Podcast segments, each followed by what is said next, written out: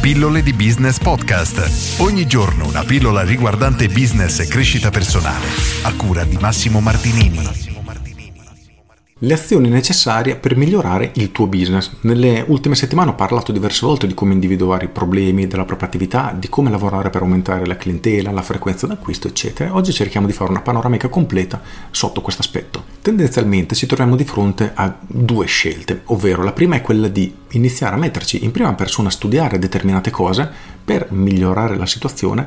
Il punto è che però avremo sempre un limite, perché il nostro lavoro non è quello di, ad esempio, acquisire nuovi clienti o individuare il problema della tua attività o altro. Se sei un imprenditore è quello di gestire tutto il baraccone, se sei un libero professionista è quello di svolgere la tua professione, è quello che ti qualifica, è quello che ti permette effettivamente di offrire un servizio che è migliore rispetto a quello dei concorrenti. Però ci sono degli elementi che non puoi assolutamente ignorare, quindi il mio consiglio è quello di avere un'infarinatura generale per capire quello che effettivamente stai facendo e diciamo quello che stai andando a costruire nel medio-lungo periodo. Allo stesso tempo dovresti però affidarti a persone molto brave nel gestire ogni singolo tassello di tutto questo percorso. E qual è, quali sono questi tasselli? Punto numero uno, lo dicevo mi pare l'altro ieri, è quello di avere un sistema di acquisizione clienti. Salvo rarissimi casi, devi avere un sistema che prenda degli sconosciuti e li porti a te, ovvero persone che in qualche modo vengono a sapere chi sei, come li puoi aiutare e infine li trasformi in cliente. Esiste una situazione nella quale non ha più senso avere un sistema di acquisizione clienti? Sì, esistono, ad esempio, se hai un ristorante in centro Venezia dove c'è un passaggio incredibile, tu non devi fare niente perché il tuo locale sarà sempre pieno tutti i giorni, 365 giorni all'anno. Lì effettivamente non ne hai bisogno perché? Perché le persone arriveranno da sole, ma sono casi veramente più unici che rari. L'altro caso è quando hai già saturato il mercato, nel senso che sei un ristorantino in un paesino di mille abitanti e tutte le persone vengono già a mangiare da te ok, non hai più niente da fare, però ripeto, questo è solo per mettere i puntini sulle i perché a volte ricevo dei commenti che vogliono puntualizzare questo aspetto, ma sono veramente le eccezioni e nel 99,9% dei casi nessuno di voi si trova in una di queste, purtroppo direi. Quindi punto numero uno, devi avere un sistema di acquisizione clienti, quindi prima devi essere consapevole di avere bisogno di questo.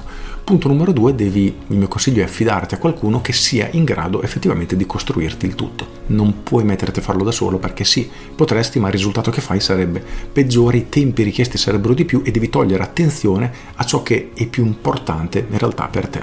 Quindi il mio consiglio è questo. Punto numero due, devi lavorare sulla frequenza d'acquisto, sull'esperienza del cliente, sulla fase di vendita, quindi uno, il cliente probabilmente potrebbe ricevere un servizio migliore. Quindi se il tuo business è ricorrente dovresti lavorare, creare un sistema che permetta e invogli il cliente a tornare da te più frequentemente.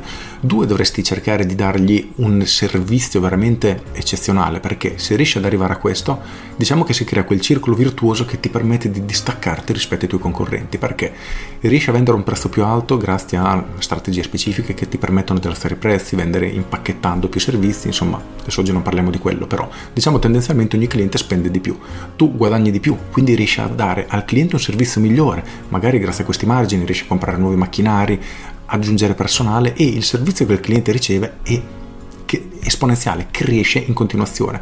Al contrario, i tuoi concorrenti che non applicano queste strategie continueranno a dare un servizio di base e con il tempo questo dislivello aumenterà sempre di più. Quindi tu guadagnerai di più, offrirai al cliente un servizio migliore e il cliente ti preferirà sempre.